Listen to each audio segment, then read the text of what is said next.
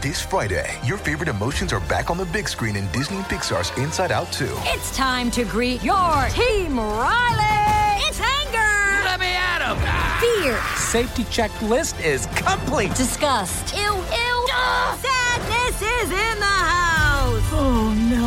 Hello, I'm anxiety. I'm one of Riley's new emotions. Disney and Pixar's Inside Out 2. There's a part two? We're going! Rated PG. Parental guidance suggested. Only in theaters Friday. Get tickets now. Another day is here, and you're ready for it. What to wear? Check. Breakfast, lunch, and dinner? Check. Planning for what's next and how to save for it? That's where Bank of America can help. For your financial to-dos, Bank of America has experts ready to help get you closer to your goals. Get started at one of our local financial centers or 24-7 in our mobile banking app. Find a location near you at bankofamerica.com slash talk to us. What would you like the power to do? Mobile banking requires downloading the app and is only available for select devices. Message and data rates may apply. Bank of America and a member FDIC. When you need mealtime inspiration, it's worth shopping Kroger, where you'll find over 30,000 mouthwatering choices that excite your inner foodie. And no matter what tasty choice you make, you'll enjoy our everyday low prices, plus extra ways to save, like digital coupons worth over $600 each week. You can also save up to $1 off per gallon at the pump with fuel points. More savings and more inspiring flavors make shopping Kroger worth it every time. Kroger, fresh for everyone. Fuel restrictions apply.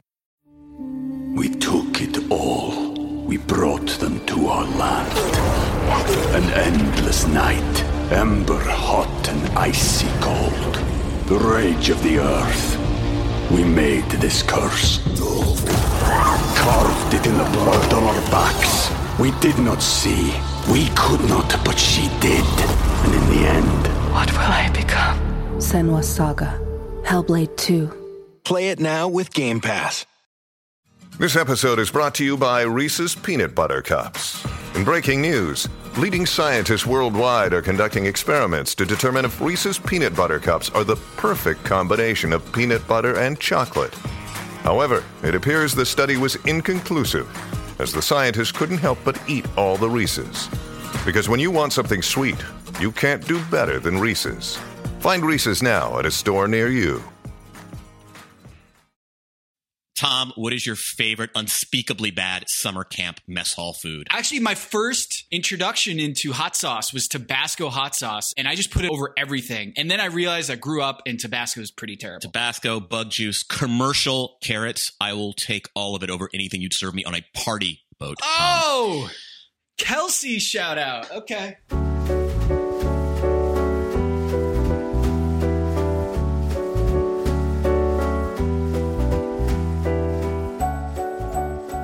This is Pack Your Knives.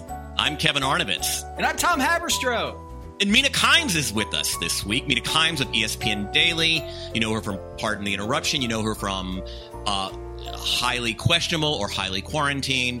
Mina, this is my favorite Top Chef week of the year. Welcome. Thank you so much for having me back. I'm so excited.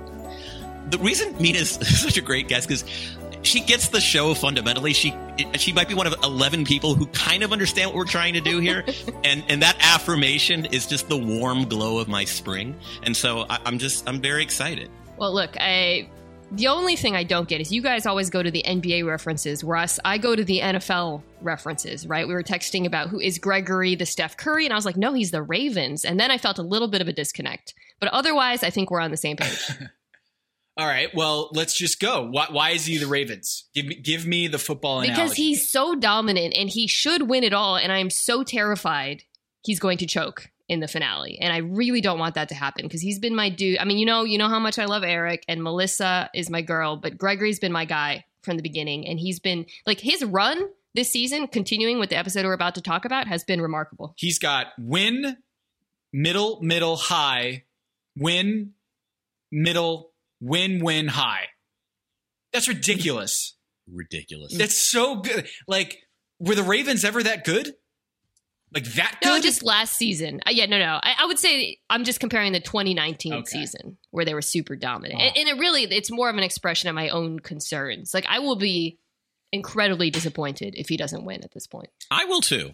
By the way, Tom he deserves it. And I'm not a front runner normally. You know me. Um, I, I will be disappointed. It, it will be very 2016 Warriors if he loses in the finals. I mean, it goes 73 and nine or whatever it is, and then just blow it um, at the end. And maybe he gets an injury. Maybe he gets an early injury that he can't come back from. And that's why I say Steph is like he's so much better um, than he was doubted. You know, coming into coming into Top Chef, I don't think people knew him as this as this protege. And then he comes in and, and loses at the last minute in his season, mm. and then comes in and just mowing people down um, one by one. So, um, yeah. Look, look. Gregory is awesome. He was my number one pick, and I understand that Mina, you also have a fantasy league going. Can you give us kind of the rundown of how that works?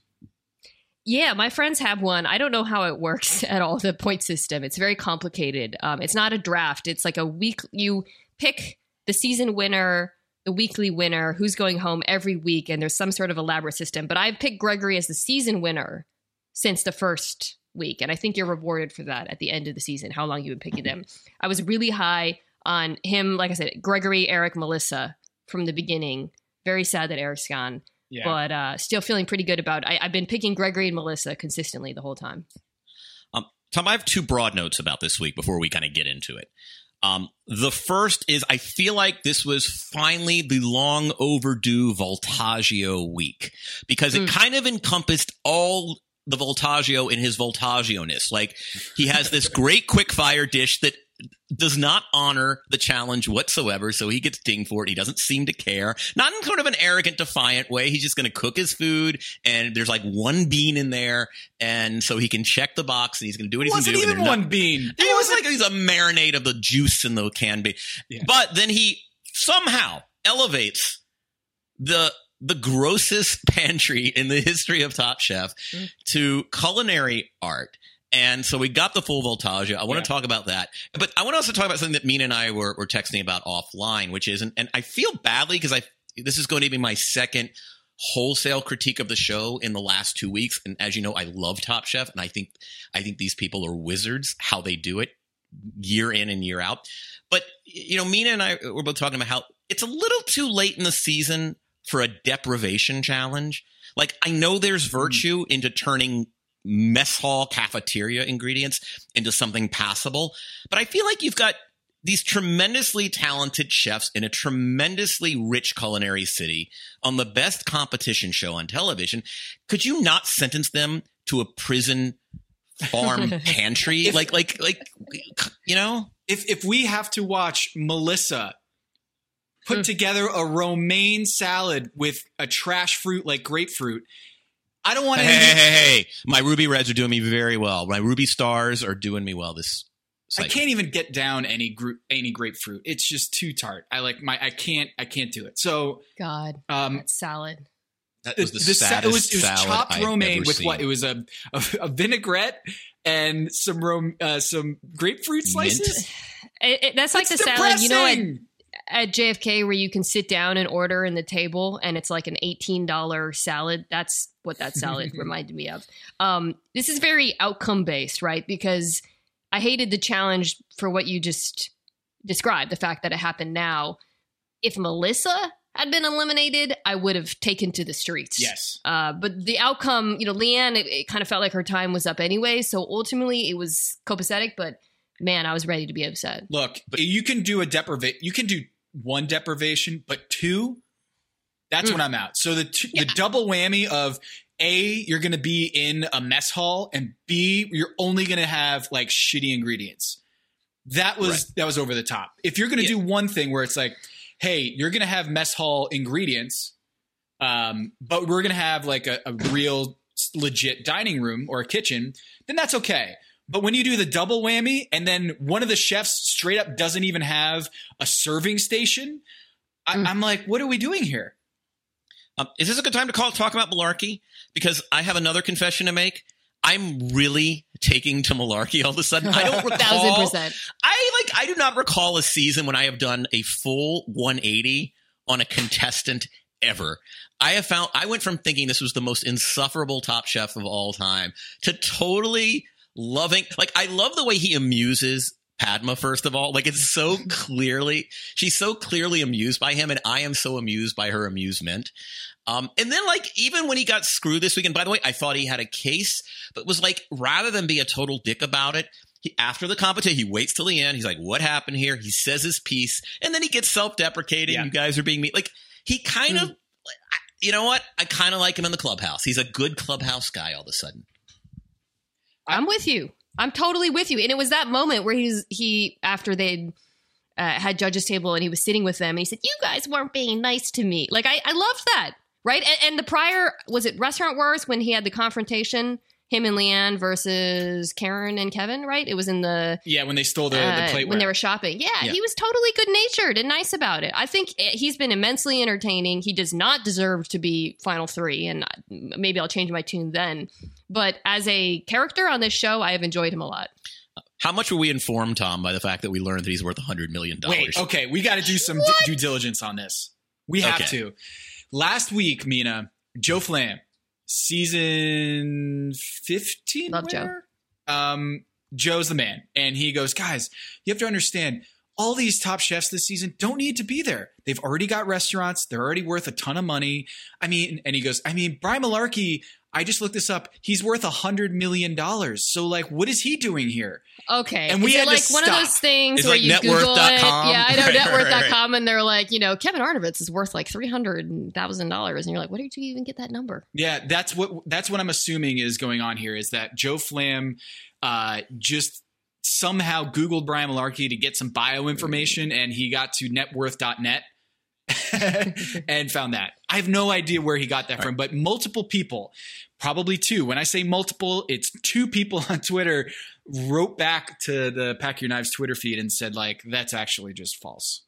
Okay. Well, we're gonna have. All right. So, Mina, you and I, like we we've done some forensics business reporting. This is actually now a project during quarantine. Um, but apparently, you know, he has opened, according to his bio, or the I'm sorry, the Vail Food and Wine Festival, uh, 15 wildly successful restaurants across the U.S. So um, Wildly, did he write that? wildly, I don't know. I imagine his his public relations people probably He doesn't did. need a PR person. He is his PR person. He is a walking PR person. But um, yeah, and we'll have to we'll have to circle back with Flamm. But at, at any rate, like I'm kind of ch- changing my tune on Malarkey. I, I I find him to be an amusing presence, and again, his capacity to amuse Padma is one of his shining qualities. you kind of got to uh, to see it a little bit when he did that. Uh, what was it? A quick fire when he couldn't get the ice cream on the plate, and he just Padma walks up and he and yeah, it was uh it was the Phoenix um Phoenix Pizza guy from Pizza Bianco. Bianco. Um, yeah, so Chris they Bianco. walk up and they're like, "What do you have for us?" And he's like, "Stop right there. Now, close your eyes. Imagine right now the most voluptuous coconut ice cream you've ever tasted in your life." And she's like, "Where is it?" And he's like, "Don't have it." And the whole room kind of like laughs it off. And that's when you hmm. kind of saw that like everyone's in on the malarkey. Like it's a bit. It's got to be a bit by now. And I think it, I don't know if we asked Eric about it, but I think it's got to be a bit. I kind of like his overall look too. Like my man's is wearing cravats. He is wearing. He he brought so many hats to Top Chef. He kind of looks like an aging boy band member, but I really don't mind it. Yeah, my Eric likes his shoes. Hmm. Um, I don't think I've ever seen shoes on Top Chef. Do they even show shoes? well, I mean, I mean, I think it's just part of one's ensemble and wide shots and sitting on couches and stuff. I mean, I, I think it happens. Well, Um, let's let's let's talk about this episode, guys, because I it, it opens with everyone lamenting the uh, Kevin dismissal, and everyone's really sad about. It. Apparently, he made the coffee in the in the house. Yeah. Uh, Um, by the way, a little news. My sister, Pearl Ann, who is an Atlantan, was out on the Beltline, which is sort of like in Atlanta is the green space in town, sort of the trail that takes you through neighborhoods and whatever, and ran into Kevin Gillespie just the other day. And they had a lovely conversation at six feet distance. And, um, you know, we're fans of his food as an Atlantan. Like, we love Gun Show. Oh, and they were just so kind of schmoozing. Uh, I would like the Top Chef producers to know that Kevin was very mum. He did not give up any I was gonna details say, about, did he spill about the beans? his But I thought that fortunes or anybody's fortunes on the show. No, he was totally above board. But they were just kind of out walking the dog, and um and Kevin there was Kevin Gillespie, and he Hmm. is he is doing well in Atlanta. So I look forward to going back and checking out his next venture. Uh, he has a place on the Beltline. um, sort of a I think an upscale beer hall kind of place, but obviously it is closed. I think it is Oh. closed. But anyway, He's got to be the favorite, right, to return from Last Chance Kitchen. No question. right, and he's pretty. We got, Tom, we got to be pretty close to. We're we're down to seven now or six. They- we're down to six. Breaking news: If you watched Last Chance Kitchen, Mina, did you watch this one yet? I I I don't mind being spoiled. I don't. I haven't kept up with it. They said, uh, yeah, he has to beat one more person, Okay, and then he's back in the competition. he'll be back. Yeah, he'll be back. I'm pretty certain of that. Um, It's kind of it's kind of anticlimactic when it's like the guy who just got eliminated. Like I feel like it's been that way a lot in recent years, right? A Flamm, right, was Flamm. the Last Chance Kitchen ver- versus the Kristen Kish where she had to battle her way back. Like that is a more exciting format. What then? They sort of let's let someone in at week eight. Let's set someone in at week five. Kind of that stuff. Like the guy gets eliminated and then comes back two weeks later. It's like, Right, eh, right. you Yeah. probably shouldn't have been eliminated. But um, anyway, so beans, beans, good for your heart, and uh, that was the challenge. Um, where were we on this? all right, so Pali Mountain, where is that, Kevin? I think it's up near Lake Arrowhead. So so if you drive just an hour and 10, 15, 20 minutes, it's actually much closer than you would imagine. Northeast of LA, you go out on the 10 or the 210, you get to like Arrowhead, Big Bear, sort of. And it is very, like, imagine all the horror movies you watched as a, I mean, maybe not you as a kid, Mhm. but like that I watched as a kid, like the Friday the 13th. I mean, I think there's always this assumption that any, like, do you remember Kristy McNichol and Tatum O'Neal in, in Little Darlings? Like, I think that that's understood with. I don't. Oh, come on. Little Darlings is amazing. They don't even make Oh, movies like Little Okay. Darlings anymore. oh my God. Okay. So, two teenage girls, the tomboy and the princess, make a bet at the beginning of summer camp who can lose their virginity first. It Ah. also happens to be one of Matt Dillon's very first roles. It's the kind of 70s sec- teen sex comedy that you just couldn't even do today. But anyway, I feel like that's the area where every summer camp horror teen romance movie was Yeah. shot and based between 1978 and 1990 is in this area.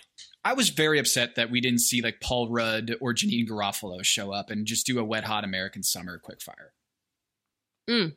That would have hmm. been better. Yeah, yeah. I so the beans thing when they showed the beans, I was like, really, really, we're gonna work with beans. But then I kind of once they saw the variety of different beans, I was like, okay, this makes more sense. Hmm. So, um, I I was Stephanie the entire time. I was Stephanie. I was like, what am I doing? Am I gonna make a bean burger? I'm gonna make a bean burger. This bean burger isn't working. I, I'm gonna just gonna like throw vomit on a plate. What what? Why are we doing beans again? By that the way, was me. uh, you know I love Stephanie. I have a very soft spot for Stephanie, but that bean burger was almost as pathetic as the wilted or the the, the romaine and grapefruit. Um, poor poor Stephanie, and she knew it too. Well, the reason they're doing beans is uh, the episode was brought to you by Beans, I believe, which, by the way, worked because I was on Instacart watching this episode and added two cans of beans, I think hunt beans, to my cart. And I was inspired by Gregory, who fried his beans, which, oh, the second he did that, I, it got me jonesing for beans. because you got the crunch. I actually need So to do that. I'm going to get my Goya black beans, which are like I don't know about you in college, but the the the, the Spanish Rite and black beans I must have, with a fried egg Oh, was like my my standard meal for like three or four years. Growing up in Sao Paulo, all we ate was rice and beans for the first four years of my life. God, I love that you grew up in Sao Paulo. Like that is that is one of the most interesting things about you. Yes. So we we ate just black beans, like a black bean sauce and white rice for all three meals until I was four years old. Um, so I have a I have a real soft spot for beans. Now, in this episode, um, we did get Kelsey. Kelsey looks great. Kelsey looks like she's uh, you know enjoying the altitude, having a good time. She's there, and uh, we haven't seen her since she won last season. Um, I see her on Instagram all the time. By the way, She's a star. oh, she is a star. I love following her on Instagram. And um, Mina, we actually got some some goods from her. She like mailed us that uh that party boat, Really? party boat, like lime Chex Mix type party. Do you remember mix. like she called it puppy chow and it kind of came in a little bag? She sent Yes. us the puppy chow, which lasted in my house about one hour and 45 minutes. Yeah. Wow. Okay. I'm I'm going to go on the record and say, Kelsey, I love you. I support everything you do. love Puppy Chow. You can uh, DM me for my address too. Um, that's interesting. They brought back a few of the winners. Like, rec- I mean, feels like this season. Let's see. They brought back Stephanie, obviously. Um, Brooke was on this episode. Who she looked Yeah, phenomenal. Brooke is a fixture. She is Yeah. a fixture. Yeah, she's kind of entered the yeah. But, I've never been the have you ever been down to her place? at this point. Yeah. Have you ever been down to Playa to her Playa Provisions? yes, I- it how is is it? delicious. It's Oh, awesome. Good to It's know. super. It's very casual. You know, it's not nothing schmancy. It's very of the area, um, but it's really good. It's really good brunch food, which is, I guess, makes sense then for this episode that Brooke was here. Tom, you know what I love about seven people left? You totally get a sense of like the full rankings. Like you get to find like there's one middle person that you know finished fourth. Like you obviously know Yes. who finishes first. You kind of get a sense of set two, three. Like it is, it's the seven. The, the dynamic with seven is interesting that way. Um, I thought Lee Anne was going to have a great week because she comes in with that black bean empanada, the peace slaw. I was so happy for her. Like, so we have a, like, the funny thing about Lee Anne is she's so infectiously nice and funny and self-deprecating, but she's also a mess. Yes. Like, like, it, Yeah. it- like a it is mess. constantly colliding with like inanimate objects. Just cutting Um, herself and, just She sweats a lot in the kitchen, which is totally me. Like you, you get me in a like I'm over the stove, like I'm schwitzing. Like I, she is so beleaguered um in in every challenge, but I I'm just become such a fan of hers. Uh, she she's like kind of the consummate underdog in the show, which is ironic because she, my understanding she's also a producer, um, and, and is on that staff. So um, On she- the Top Chef staff? yeah, she, she is a producer for like the first four episode, four seasons of Top Chef. She's a producer. Wait. I know. Really? This is very much Last Dance. Yes. This is the Last Dance. she's she's kind of she's Totally. gaming the system. Yeah. She was the culinary Wow. producer for the next four seasons of Top Chef, where her duties included sourcing and styling the ingredients for the various challenges, as well as determining the budget, equipment restrictions, and the time limits. This is really interesting. That is so she's fascinating. like she's like in there. She she, Yeah. she Um, almost like I think it was the four seasons, Tom, after her first appearance. so with this particular episode and her death by Clafouti, I think is how she put it. Um, Yes. On Top Chef, when a chef has an issue with like an oven that was, you know, or a burner that was turned off, or I think in this case Brian had set it to steam or something. I don't remember. It, as a viewer, sometimes it can be hard to evaluate. Okay, whose fault was this really? Right? I, most of the time, we have no idea. I think with her though, it's happened so many times at Yeah. this point. Like there's been so many kitchen snafus that I wasn't. While I do enjoy her, she seems like a lovely person. I wasn't particularly sympathetic to her plight. yeah. And she said, I think she said at one point, I should have checked on it um, Right. to to make sure that it was in the right cooking uh, dial. So, or, was it Malarkey or was it Voltaggio? No, I think she said, "Oh, was it Voltaggio?" I think I think so. I, I don't know. It wasn't a thing to her their credit, right? It didn't Right. become like a. She wasn't playing the blame game necessarily. I knew Voltage. The second, by the way, that this was like a mom's challenge, I was like, Volt's got this in the bag. Why why did you say that? Oh, because he's like a he's the he's the he's kidding the me? Have you seen him? he's the sex icon on the show. That for- guy's for like moms. a yes, thousand percent was is like a. I mean, he's not you know, he's not my Voltaggio, but he is like mom bait to the max. Did you catch that stray that Mike Voltaggio got on this episode? no. When Brian Brian said uh like, "Oh, did you go to summer camp with Mike?" And he was like, "No, he as if the summer camp didn't have a spa, he couldn't go." Woo. By the way, have you noticed that chefs hate the outdoors in general? Like, Oh other my than, God, Gregory other than was so Carrie, who's a little Colorado and a little fleecy, I, I can't Yeah. recall a, a chef who was excited to go to the outdoors. Yeah, so I, I thought Lee Anne she she got kicked off. Did she get kicked off on the Colorado in the snow? I know she harkened back to that and said, "Oh, I'm getting PTSD from that." I thought she had a um. I thought she had a, a sickness or Oh, that was right. The altitude think where she was. right. Oh, She, she was pregnant, right? Yes, yes. Oh yes, yes, yes. Oh. And she. By the way, couldn't- that Cliff, that Clafouti error, I was surprised that it was presentable as it is. As somebody who owns a steam oven, if you screw up that steam oven, your food just turns to mush. Like it's just it because it'll just completely. Yeah, that's what it turns to mush. Her donuts are, are a good example of why I've been reading about like people having cooking competitions via Zoom, and you're like, how do you do that? The donuts are a per- perfect example why you can't do that because they look bomb. Yes. like the Oh. the visual of them, I was like, oh my god, I want to eat that, and then that all the unglaze, judges, yeah, that coffee, oh yeah, that I was Destroyed so them. excited. Um, she, uh, yeah, I really thought I because I I turned, I was like, she is so smart for making the sweet items because no one ever really Yeah. fucks up the baking on this show. Um, not everybody can do it, but if you do it, it is hard to go home for a dessert. It just is. And I I mean, do we realize how close Melissa came to coming home? If not for the steam oven knob, we are having an entirely different conversation. I have a theory week. about that. All right. I think because she Lee Anne had two bad dishes, Melissa had one good one, one Yes. bad. Malarkey had one great one, one bad. So I think in the spirit of you didn't get anything right, Lee Anne goes home. Melissa, she might have been the next one home, but I don't think it was, she was all that close because she at least had a good dish, right? No, what I'm saying is, is if not for the because here's the thing: if she doesn't put that steam, if if it if that oven is not on steam, she's got a good dish. I am absolutely convinced of that.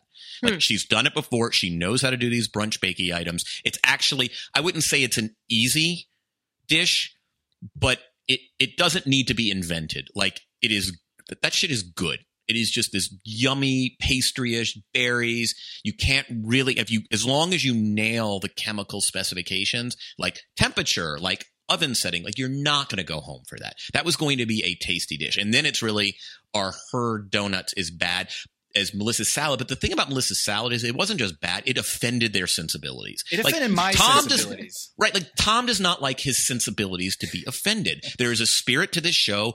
Part of that spirit is ambition. You don't phone it in. He's right. I, I was hoping we got like a Padma really, really uh, condescending just diss on Melissa. It didn't really happen. The one that she did give out was to Steph's burger. She goes, "Was I supposed to eat this as a burger?" I was like, "Oh no!" Felt so bad for Steph, but there wasn't even a. I thought Melissa was just going to get killed for that for that uh, salad dish, but um, mean, she kind of got killed in absentia. I mean, when she went back, they were pretty rough. Mhm. All right. Speaking of Padma, all right, I have a question for you, Mina. I want you to Hmm. rate on a scale of one to 10, 10 being utterly sincere, one being utterly insincere. When Padma tells the table of moms, quote, I would rather be here with you guys, but I have to go to judge's table. on what scale? So she's kind of after they kind of sample all the food, they go and kind of work the room, right? And so she sits down to talk to the moms, like, "Hey, what was your favorite dish? What was your not un- your least favorite dish?" And then at a certain point, after they've chat for a little while, she says she gets up and says, "Hey, I would rather be here with you guys, but I have to go off to judge's table." Hey, listener, it's your favorite Butcher turned podcast producer, May, is here to talk to you about Butcher Box. A not so wise man once said, It's not that hard, just chop, chop. Who knew that he was talking about pork chops from Butcher Box? It's not that hard. It's easy to get high quality meat and seafood you can trust, delivered right to your doorstep, free shipping always, a variety of high quality cuts at an amazing value. You get exactly what you need. Premium ingredients for your meals to feed your family. I know how it is. You go to the grocery store, you're stressed, you got a lot of food to get, and then you got to wait in line at the butcher counter. Maybe your butcher is a tall man with an attitude. I don't know. I've never experienced that, but maybe it happened to you. That's why I love Butcher Box. You've always got meat in the freezer or in the fridge. You're ready to cook at any time, and you're not going to find such high quality at such low prices anywhere else. So sign up for Butcher Box today by going to butcherbox.com slash dings,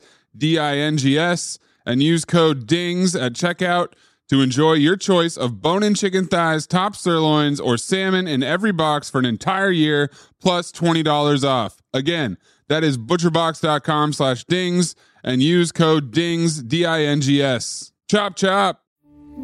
We took it all. We brought them to our land. An endless night, ember hot and icy cold. The rage of the earth. We made this curse. Carved it in the blood on our backs. We did not see. We could not, but she did. And in the end, What will I become? Senua's Saga. Hellblade 2. Play it now with Game Pass. she would not. So- rather, she would not like to be there. She is a mom. She is a mom. Uh, very yeah. So you know, I think she probably does like it is part of her brand. Not that sounds so cynical, but I do think she is very like engaged with motherhood and and that kind of thing. And moms are a big part of her audience. That said, I think she would rather burn in hell than spend an entire day there. Um, I, I I said to you, I thought she's she's been kind of surlier this season. You disagreed. I don't want to get into. I love it. To be clear, But t- tell me, tell me, tell me the root of your. I, I don't I don't disagree. I, I just have a different impression. I'm just kind of picking up a little some some vibes. I don't know. That's kind that's her that's her her energy though, which I respect. Right? Yeah. I I enjoy it. Um, speaking of the moms, eh, or I guess how f- they were happy. I noticed.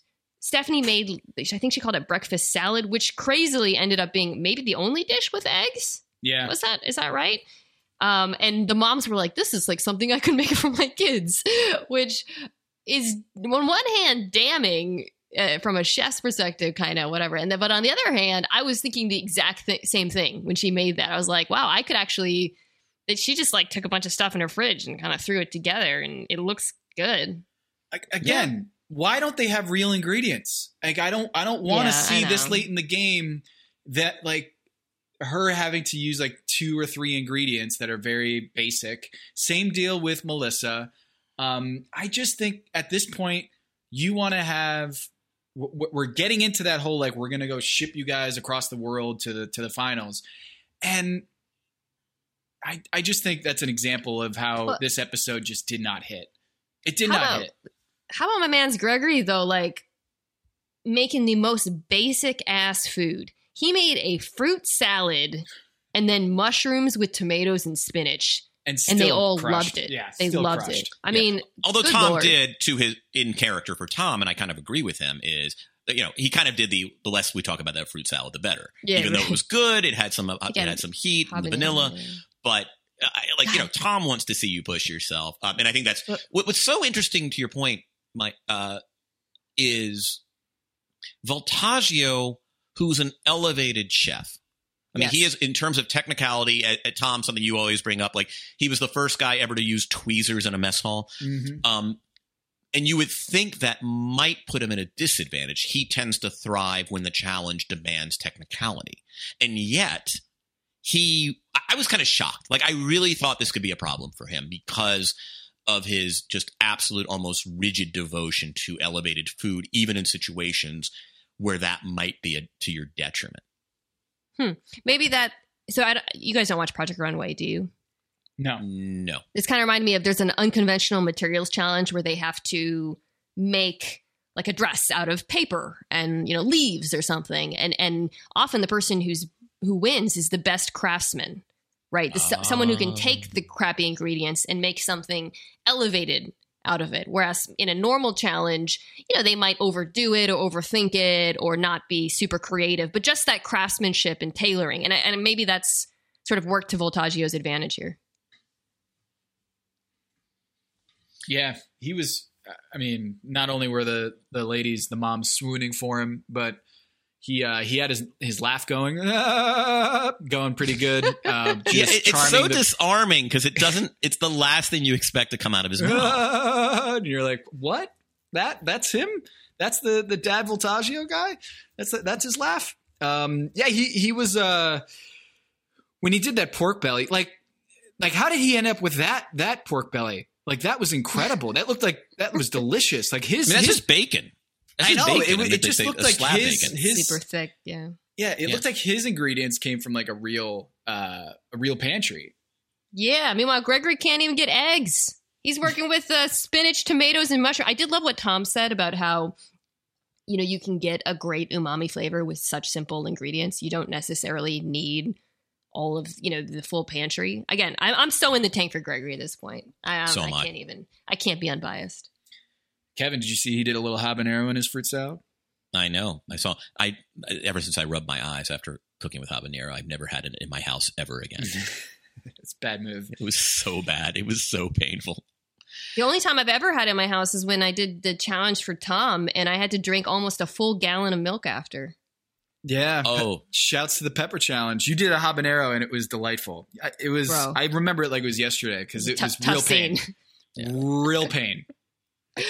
And of course, I just ah. sent Tom a check, and I'll do it again. I just sent a check. I, I ain't a circus seal. Mina, I ain't did doing you it. know that uh, scientifically, like the molecular biology of uh, hot foods and trying to diffuse it is instead of milk, you should do citrus. So like squeeze a lime in your mouth or squeeze a lemon in your mouth, and it and it Mm. diffuses it pretty good. So just FYI.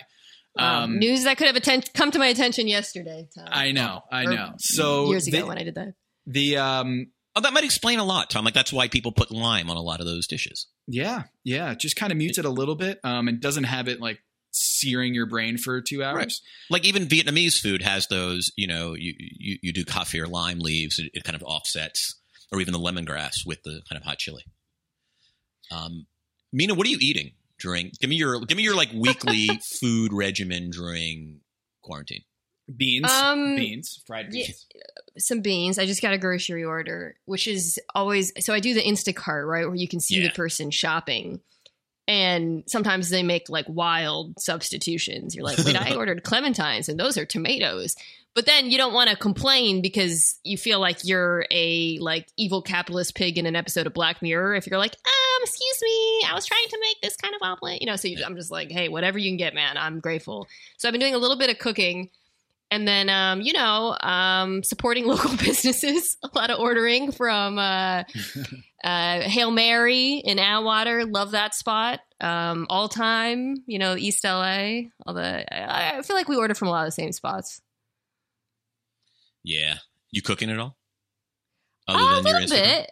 Yeah, I, i've been doing some baking um, you know uh, doing i'd say more cooking than usual uh, i don't know i feel like 50% of my life now is just loading and unloading the dishwasher I, it's amazing. Right. Like I, I, that, it- I am logging at least an hour and forty five minutes a week.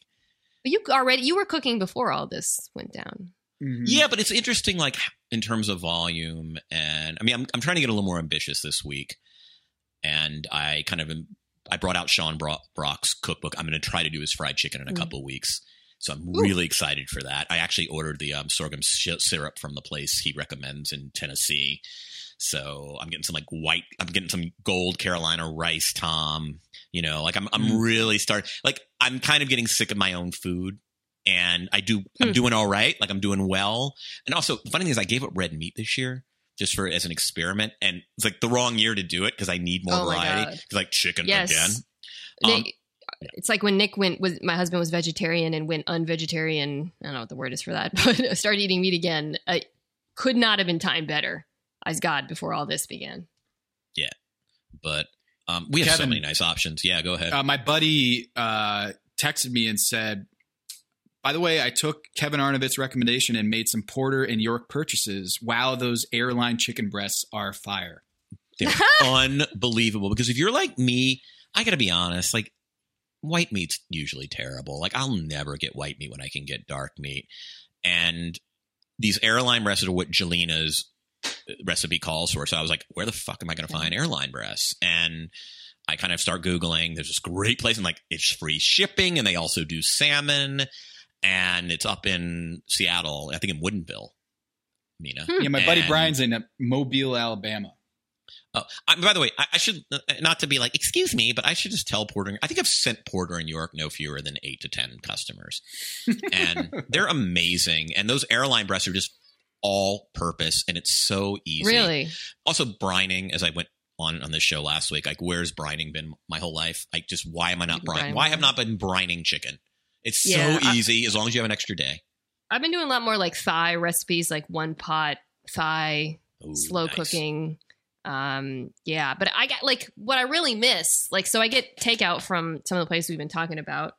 Not saying I'm a hero, but you know, but uh, I really miss like Korean food because I just it's just not the same. Like, there's certain. It, this has been an interesting time, right, to kind of realize, okay, what sort of restaurant takeout Works tastes as good? doesn't. Yeah. exactly. And man, I miss Korean food so much. Like so many restaurants, they have to be home games. Right. Yes. Like, Yeah. or it's like Bavel and Bestia, which I love and I love supporting them. But a lot of times you bring it home and there's Love this Bavel. direction sheet. And the next Oh thing my you know, you're doing dishes and you're heating up pots. And it's like, okay, this is great food and I appreciate the prep it requires. But the whole damn point of me doing takeout is I don't, it gives me a break. Last Yeah, night we a- got burger and fries from our favorite. Oh, we got our favorite like restaurant here, and we just did some takeout of burger and fries. Fries, the fries um, take home doesn't really work. You need some fresh fries. sit down at the restaurant, eat those Yes. damn fresh, piping hot. When you take home fries, they get they, they don't have a great shelf life, guys. They don't. Hmm. And I and I, and they gave us like a you know like a a paper bag full of these fries, and they're great fries when they're fresh, but we just couldn't consume them last night. So I I tried to reheat them today, it just didn't work. I had to No. smother it with like a truffle olive oil and like throw some parmesan just to get it down because French fries just don't have a good shelf life. That's what I'm learning in this uh, Um, pandemic. Hey, Mina, Tom, so let's handicap the rest of the season. Yep. We're down to six. Oh, do we want to talk quickly? And I know you haven't seen it. Let's talk quickly about Last Chance Kitchen. Uh, Lee Anne goes. She's got. there- It's a three round Last Can- Kitchen. They got a. They got a fry an egg. They got to do a easy. classic Yep. French obel, uh, omelet, and then they got to do a, a take on eggs Benedict. Um, Kevin, Kevin, perfect, uh, perfect fried egg. Then Lee Anne comes back with the perfect French omelet, and then it's a close call at the end. But but Kevin ekes it out on the hollandaise sauce. Do you know what I did yesterday for the first time? I made a classical French omelet, and you know what? I mean, I took a little little of Lee Anne's. I, I spread some extra butter at the end. Ooh. You know, I did okay. good job. It is like it was really fluffy, and as it had that Tom thing where he said, you know, it almost tastes like it has cheese in it. It did. Now I use these great duck eggs, but I am of course, I. I have been inspired by Last Chance Kitchen. I am going to be a French omelet guy a couple days a week now. It was excellent. Um, but Kevin's on his way. We're down to six with Kevin lingering in Last Chance Kitchen. I just want to say, handicap the rest of the season? Yeah, Kevin, I just want to say I liked the t- the last chance kitchen better than I liked the actual show. On this particular week, I was all in on this last chance kitchen. Oh, When it was a great LCK. It was a great episode because they did like the technical. I like these ones where they have to do um, like the right French, French omelet and it has to be perfect. Uh, you know, Tom was like, "Hey, you need to make it over easy," and and they had to like make it technically perfect. Um, I really enjoyed that. I thought it was a great Last Chance Kitchen. It's so much so that I enjoy, found myself enjoying this episode of Last Chance Kitchen than um than the actual show. So you have you have you have six we have six chefs left and maybe i'll put it this way because just to bring it back to fantasy mina kevin has kevin gillespie karen The ship be sinking. Stephanie and malarkey four chefs left who do you think is his best odds who do you think has the best those- odds of, of those, those four? four. karen gillespie stephanie malarkey who has who is the favorite on kevin's team right now Oh, you have all of those guys? Okay. Well, basically, I have Okay. three of the six plus Kevin, yes who's lingering. Karen, Hmm. Stephanie, Malarkey, and Gillespie. Keep in mind, Gillespie's still in Last Chance Kitchen. If he's in the right, competition, so you're he's considering easy. he has to battle his way back. Um, I kind of think Karen yeah, Yeah, me she's a good chef. did Um, not love her using her hand to mix the corn grits. Oh, you you were grossed out by that? Yeah. I, I mean- maybe it's like the time right now. I'm just like, ah. um, Also, corn is particularly unappetizing when it's being stirred into something. yes. God, her food looked good though. This Yeah. what she ended up making. That little Um, cake was good. She's yeah. so good at So we're down- She's really good at Top Chef. One, Karen, two, three, four, five, six, six people are left. You said yeah, plus Kevin? plus Kevin. Yeah. okay. So I mean, Tom's yeah, got the for- top three seeds. I mean, come on. I got Yes. Gregory Voltaggio and Melissa left. Yeah. See, I think Voltaggio might have peaked this episode. Ooh, I, I disagree. You think he's peaking at the right I time? I think he's LeBroning Yeah. it. I think he's Yeah. LeBroning it. I think he's coasting regular season and then fucking stepping pedal to metal for Right. this, this stretch run. And I have to assume, Mina, that we're about to get into okay, enough of the novelties and the summer camps and the Oh yeah, yeah. you know right. cook something while you're Like- you know while you're tr- on a trapeze with only the whatever you can find in the trunk of your car. Like we're about to get to okay, like the make- emotional episodes. Like make something that reminds you of your childhood, Right. Or something just frankly, here's a full kitchen. Here's a full pantry. We're not going to give you a ton of parameters. Just go fucking cook. And I just think he's dangerous. He's lurking in the weeds. And when that stuff comes up where you don't have to honor a challenge or deal with these silly parameters, and I'm, I'm being, I love the parameters generally, but I'm saying if you're Voltaggio and you're just a technical chef where, okay, give me a wide berth and I will go through that berth. I really, I do like him. He seems like a great guy, and his food does look good. But I just this is why I wish Eric was still here. Like every episode with Eric, I'm like, wow, I'm gonna learn something. Mhm. And he's gonna make something I haven't seen before, and it's.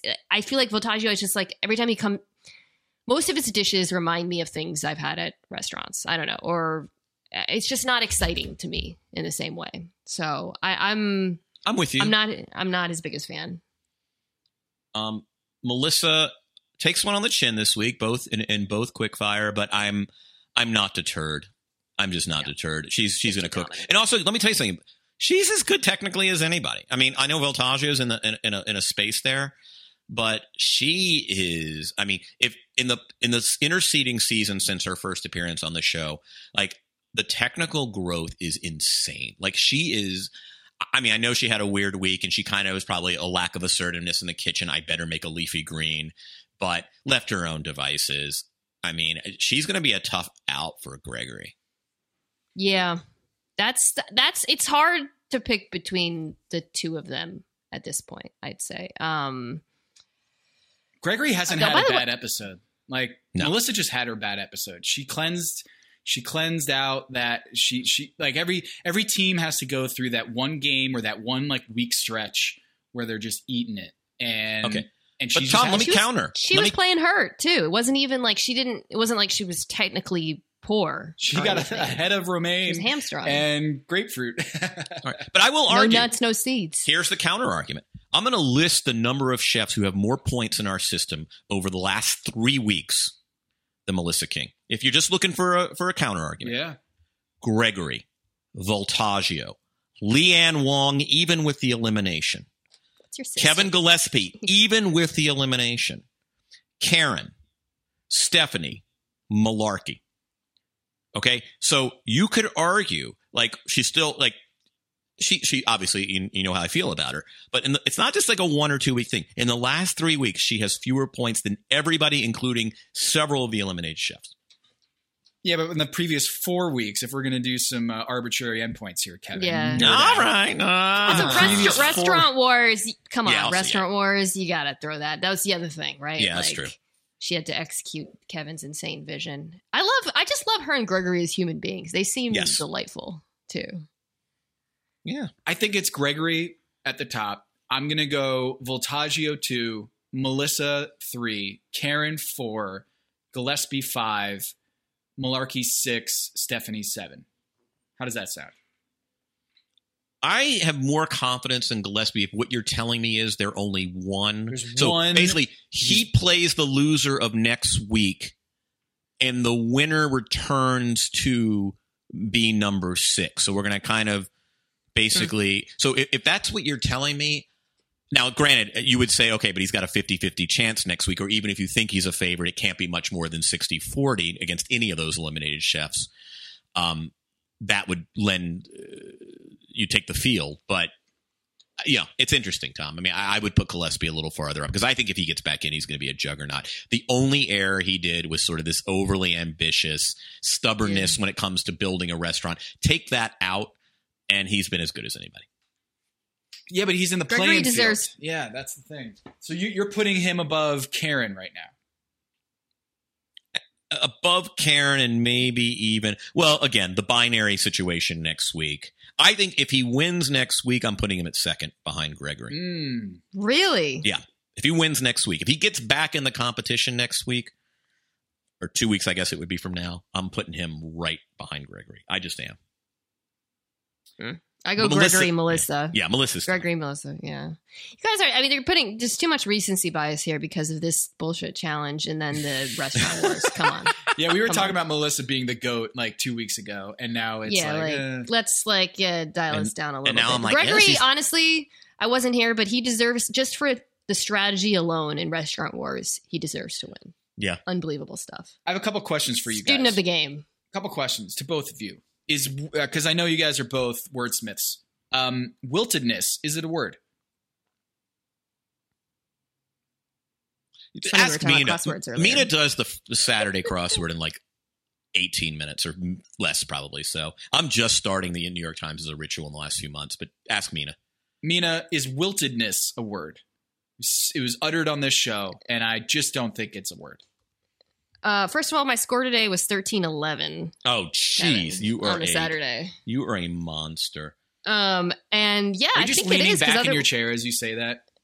Uh, Just 13. no, I was you know? I was looking at a screenshot I took to text to people. Um, Even better. yeah, I I think uh, what else could what other permutation of the word wilted could there be? I mean, I guess Wilt- wilting. Wilt, yeah. Um, Wilt- wil- wiltedness. It's a great word. It's a great shout out on this on this episode. I- Um, I'm still pissed off about goat herd this Is morning. that about the spinach? Oh God, goat herd. Yeah, Goat herd is I a had a feeling bullshit. about that. That's a bullshit. It's, it's it's one who does this, so it's not like a goat herd is not one. It, it's just it's a bullshit clue. I'm sorry. Uh, this is like we now have lost everybody in the audience except the one New York Times crossword subscriber. All right, I'm going to bring it back here I'm getting I, off it. I think Yeah, this is a good back. one. This is a good question.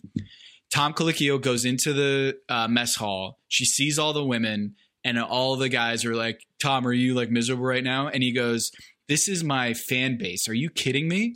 Exactly. And Kevin, I thought it was the opposite. I thought his fan base was gay men.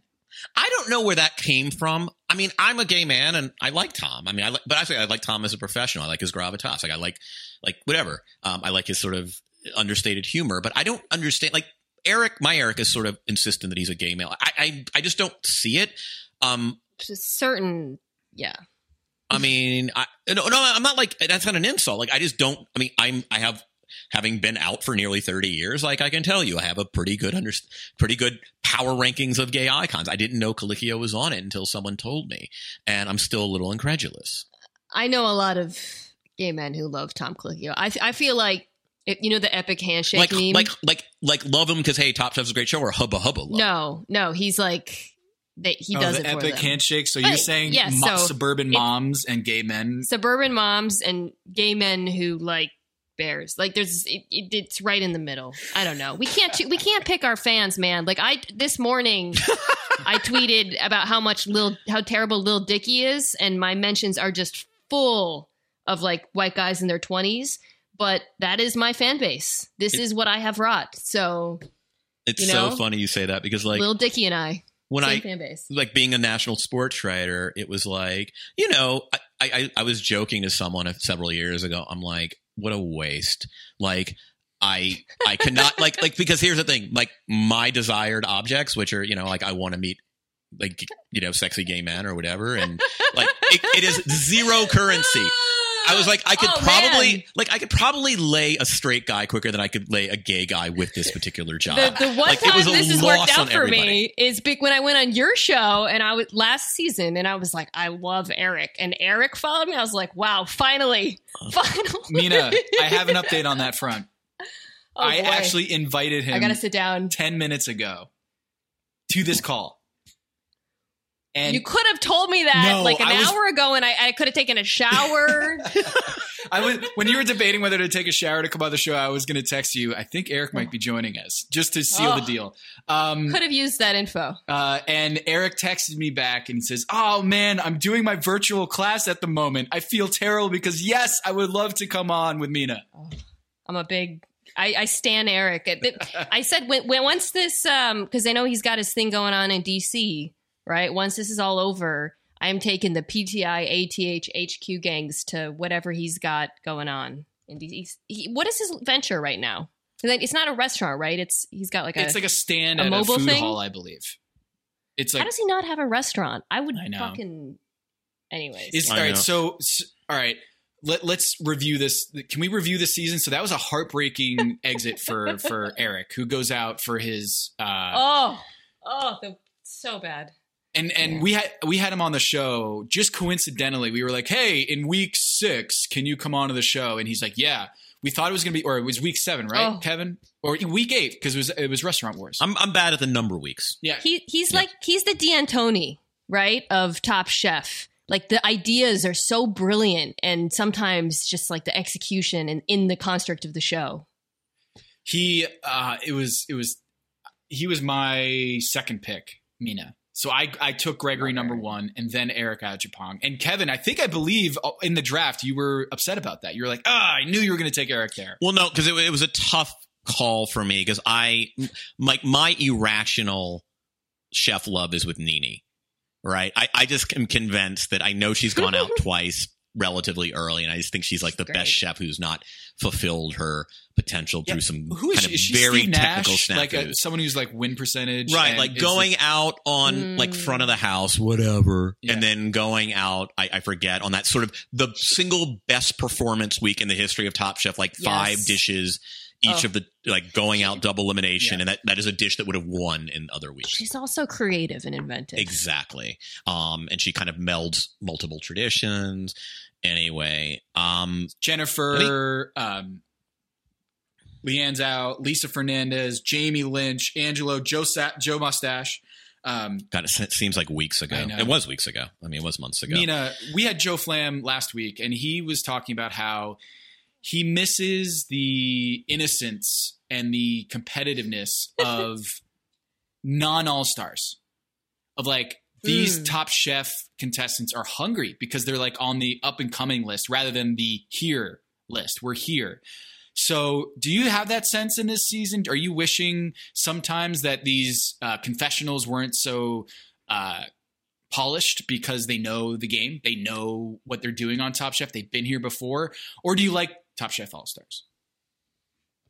I I am really enjoying this season just because the quality of the competition is so Yeah. fantastic. Um, they're just so there's so few duds, right? There's been and, and even a, a a chef like Lisa, who was a actual nightmare her season, like to come back. You know, didn't get far, but she seems she got like a little bit of a redemption arc. I felt. Um, I, I like the lack of drama generally. I don't watch Top Chef for drama and bullshit, you know, fighting and sort of fabricated storylines. I want to see like people work in you know challenging constructs and come up with creative and interesting food. And so I think the season's been spectacular in that regard. Yeah, I, I agree with Mina. I, I think there's always a trade off. I mean, you're right that you, you know, everyone's sort of an underdog. Everyone, and and yes, Kevin's got a, a really kind of uh, heartening backstory this year.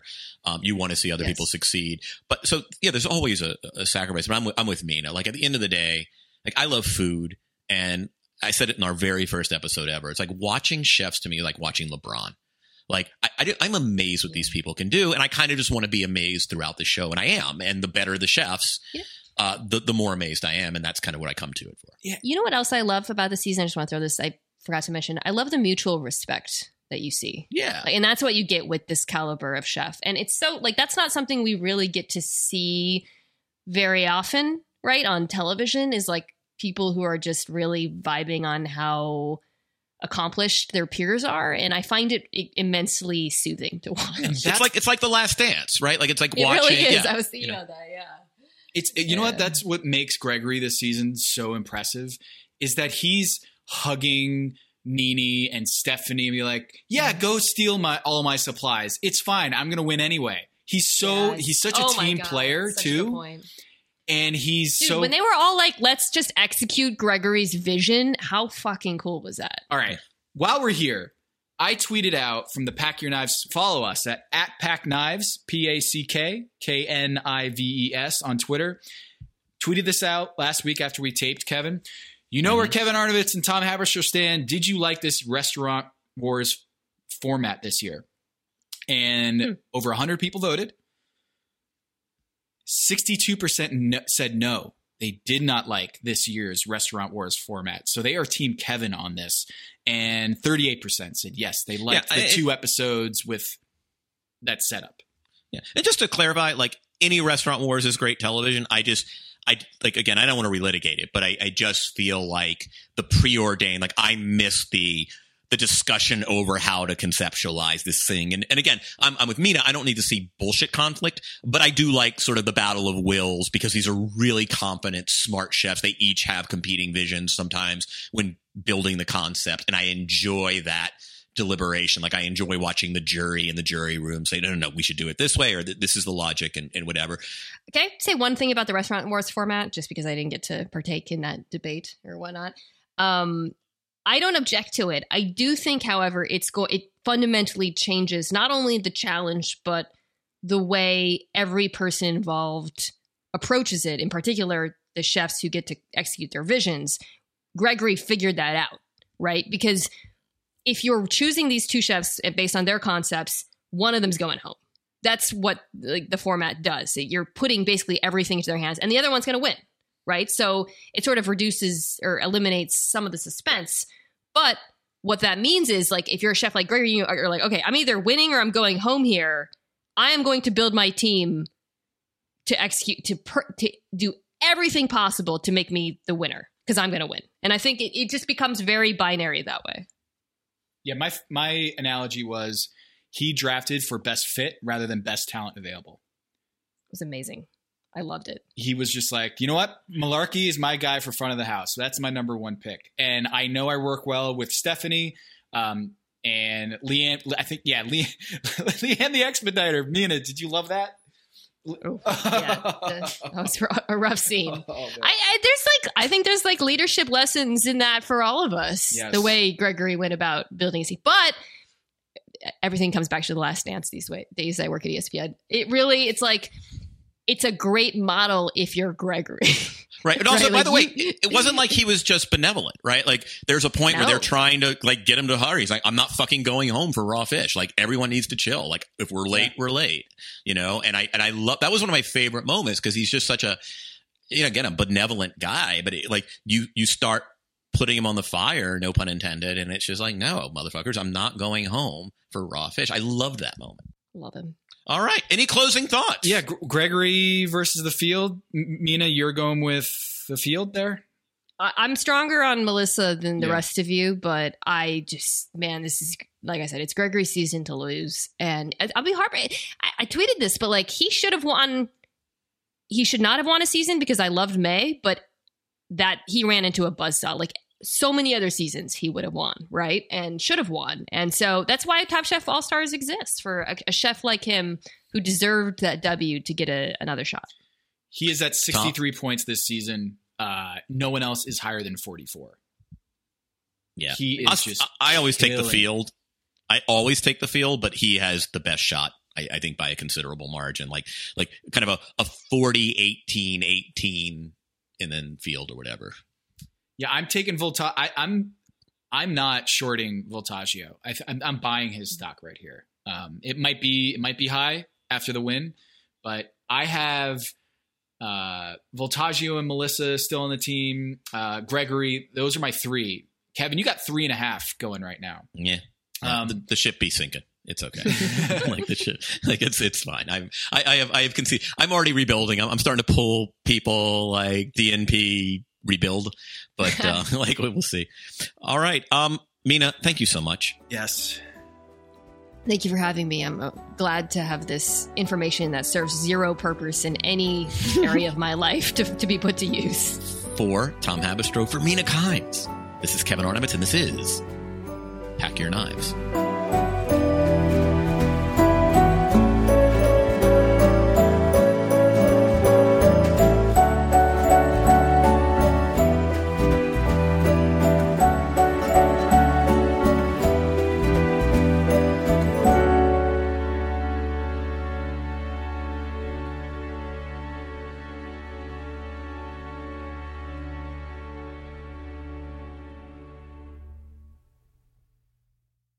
Have you made the switch to Knix?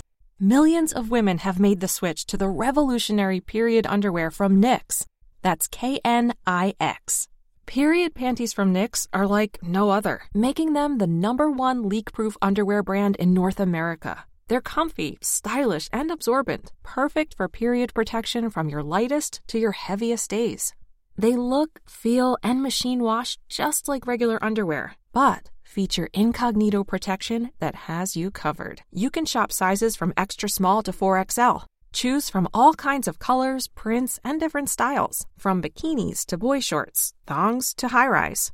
You've got to try Knix. See why millions are ditching disposable, wasteful period products and have switched to Knix. Go to knix.com and get 15% off with promo code TRY15.